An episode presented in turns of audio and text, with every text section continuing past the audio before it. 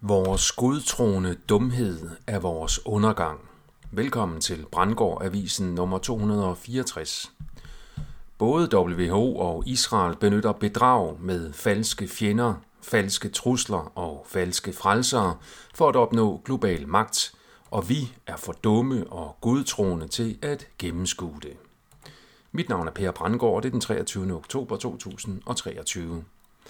WHO ønsker at bestemme, hvem som skal i isolation, hvem som skal i karantæne, hvor længe folk skal sidde i karantæne, selvom de ikke selv har symptomer på sygdom, hvilke vacciner som skal godkendes, at man skal have et globalt vaccinepas for at kunne rejse, at raske borgere ikke kan rejse ind i områder med smitte, hvis man ikke tager en vaccine, skal man tvangsvaccineres, og alle stater skal indføre en smittestop-app, som giver WHO og myndighederne adgang til identificerbare sundhedsoplysninger. Det er noget af det, som WHO arbejder i kulisserne på, at få medlemslandene herunder Danmark til at skrive under på til maj næste år.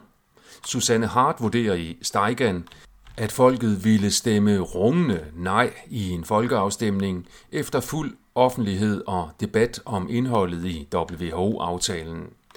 Jeg er enig i den vurdering, og netop derfor ønsker WHO og Company at undgå offentlig oplysning og debat om denne skæbnesvangre sag i folkefrihedens afvikling.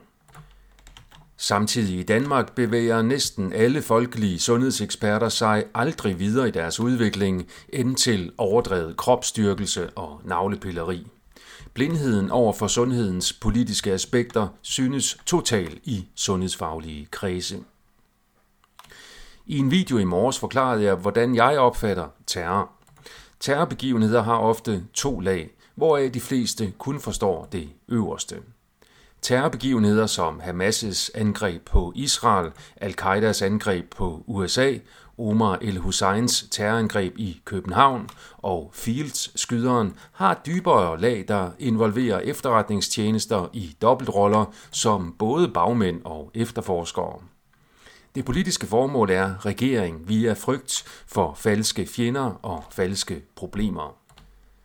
Det betyder ikke, at alle terrorbegivenheder er falske. Men det betyder, at hvis der er tale om en på en eller anden måde falsk terrorbegivenhed, så kan vi være helt sikre på, at det ikke bliver politiet eller efterretningstjenesten, der opklarer og afslører det.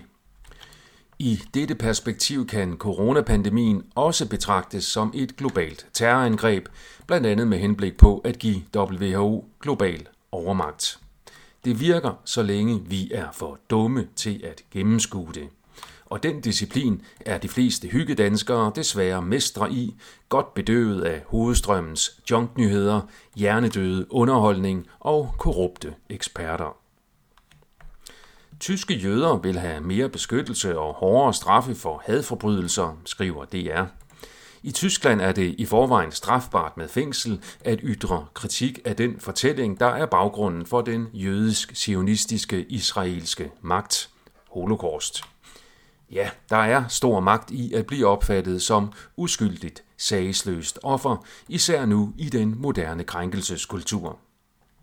Det er altså vildt, at man i vores naboland kan komme i fængsel i to år for at skrive eller tale ulovlige ord. The Exposé har udgivet flere nye artikler med afsløringer af alvorlige skadevirkninger af de såkaldte vacciner mod covid-19. Med krigen i Israel-Palæstina er der blevet lagt endnu en dæmper for, at denne viden slipper ud til den almene befolkning, samtidig med, at der er startet en ny runde vaccination. Der pågår således efter min mening to folkemord for tiden, hvoraf det ene også foregår i Danmark mod især ældre og sårbare danskere som de udsete, frivillige, manipulerede ofre. Min opfattelse skyldes ikke, at jeg er anti-vakser.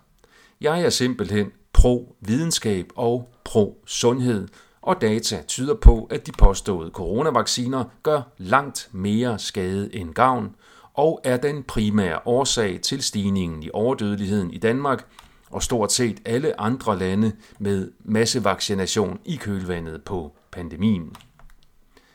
Det er i sandhed en sindssyg tid, så vi må væbne os med humor, kunst og spiritualitet.